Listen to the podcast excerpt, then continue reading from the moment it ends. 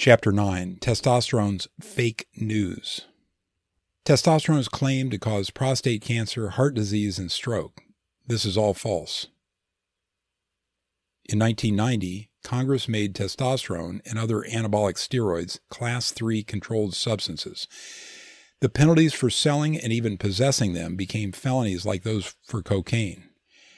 At the Senate hearings, representatives for the FDA, the DEA, the National Institute on Drug Abuse, and even the American Medical Association all testified that these medications were safe and had important medical uses.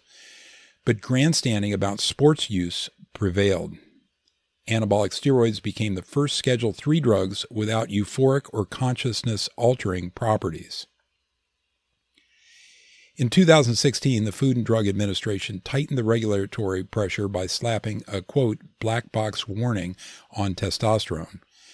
This claimed that the hormone caused strokes and heart disease. From then on, they only sanctioned its use for patients with genetic, cancerous, traumatic, or chemotherapy related damage to the testicles or brain.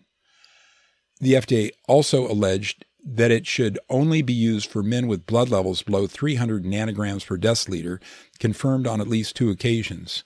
In their eyes, other applications were illegitimate. Two clumsily concocted articles supported this stance, but Mark Richard, MD, and Abraham Morgentaler, MD, debunked these with letters to the journals demanding their retraction.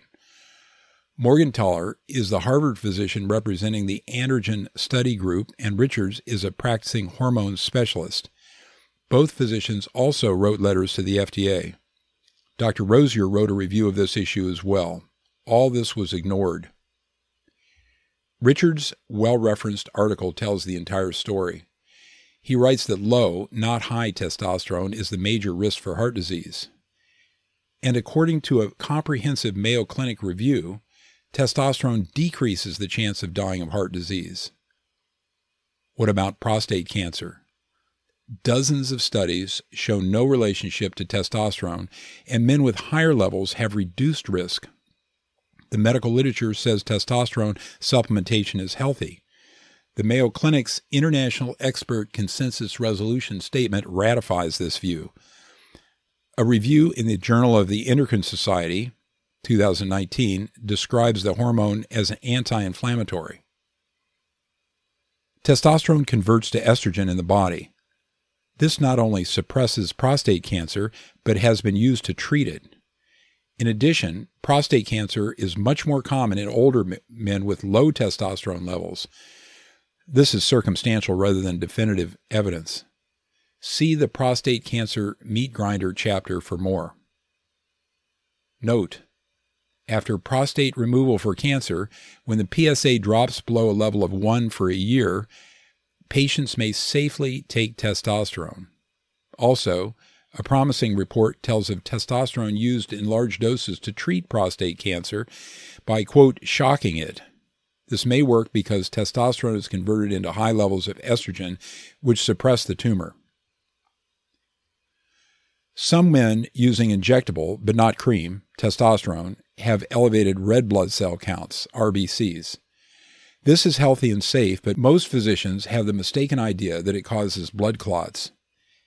In their defense, the only thing doctors commonly see that produces this finding is polycythemia rubra vera, which is abbreviated PV.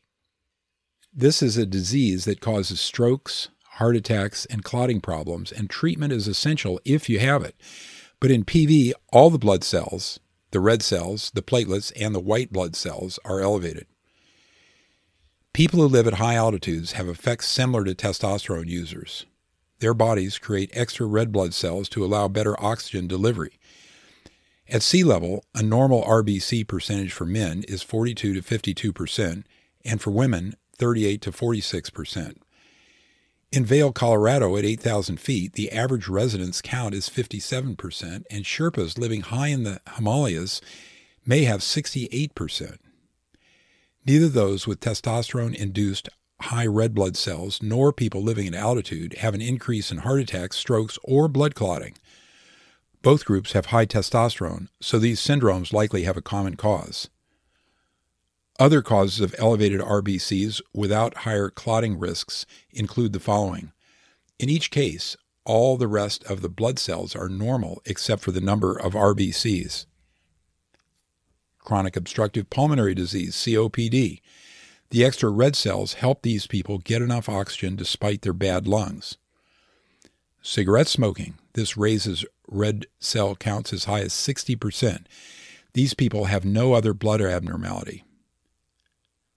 There are mice that have hereditary RBC counts up to 80%. They do not have increased blood clots. Certain heart patients have abnormal passages between their chambers with mixing of low oxygen blood and high oxygen blood. This causes increased red blood cells.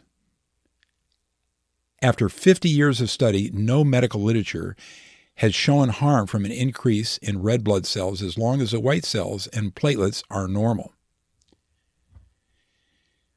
PV may be diagnosed using the JAK2 gene test, but it is a waste of money unless the rest of the blood cells have obvious abnormalities. The treatment is to remove blood until the RBC counts are normal. Alternatively, drugs may be used to slow blood production. These have side effects. So, if your doctors discover you have a high RBC count and also know you are taking testosterone, they may claim your blood is, quote, thick. Even if they realize you do not have PV, they may try to treat you. But this is unnecessary. The quote abnormality has no known risks. And next, I entered a few key references for readers of the print edition to back up what I said.